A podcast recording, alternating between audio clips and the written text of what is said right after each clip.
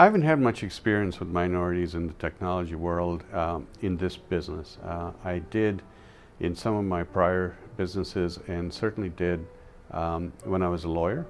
Uh, I had clients who were uh, African American who had started businesses that were technical uh, in nature.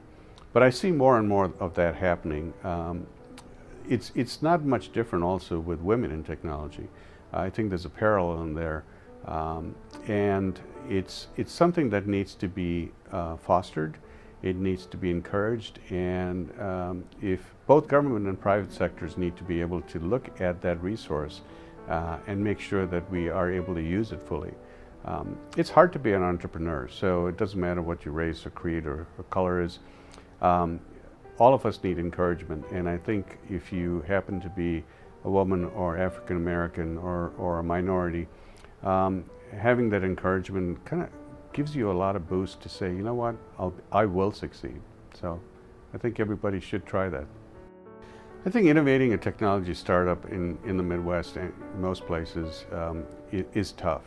Uh, you have the two coasts that attract uh, a lot of media attention and a lot of people, university attention.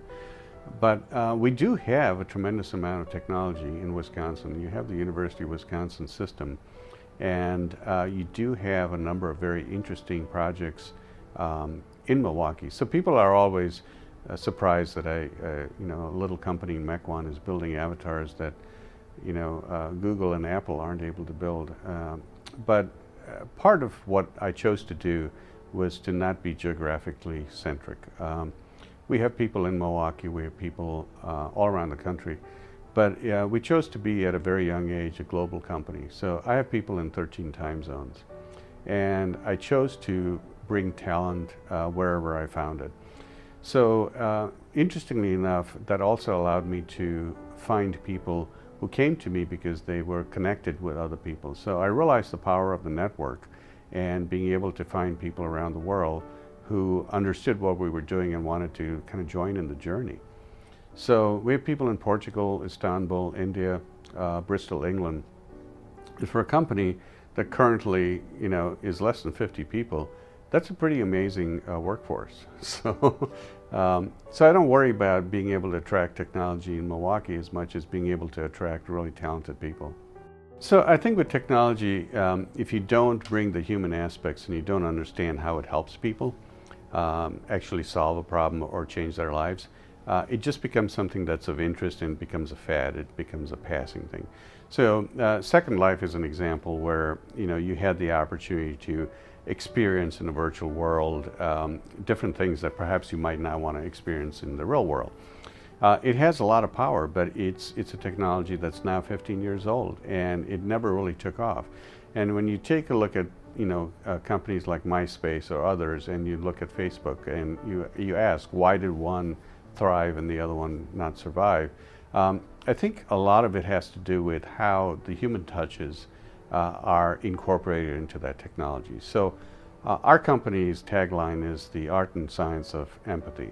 And when you bring empathy into healthcare, uh, you're bringing something very powerful. So people don't think about it as technology anymore. It's a way of getting an empathetic response, an empathetic um, solution to what you're trying to do or what your problem is.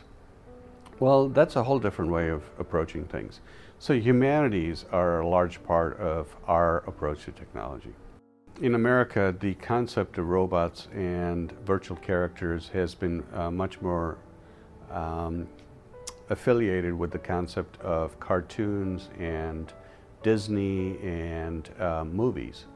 So the concept that a virtual character can actually help us or teach us or do something for us uh, has been very difficult to, to absorb.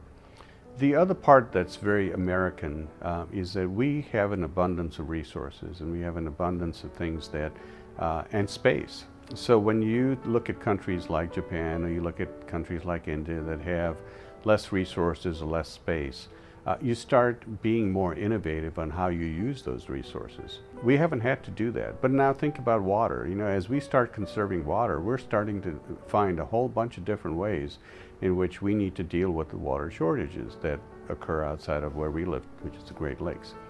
So um, I think virtual um, uh, avatars, virtual holograms, um, the ability to use robots um, will slowly make its way into our society, but it's also a level of trust. You know, um, as I mentioned, I came from India where there was a lot of person-to-person interaction. When I first started using the phone, I had a lot of difficulty actually understanding the emotion of the person at the other end of the line that I could normally pick up from face-to-face -face interactions. It took me a long time to build that skill.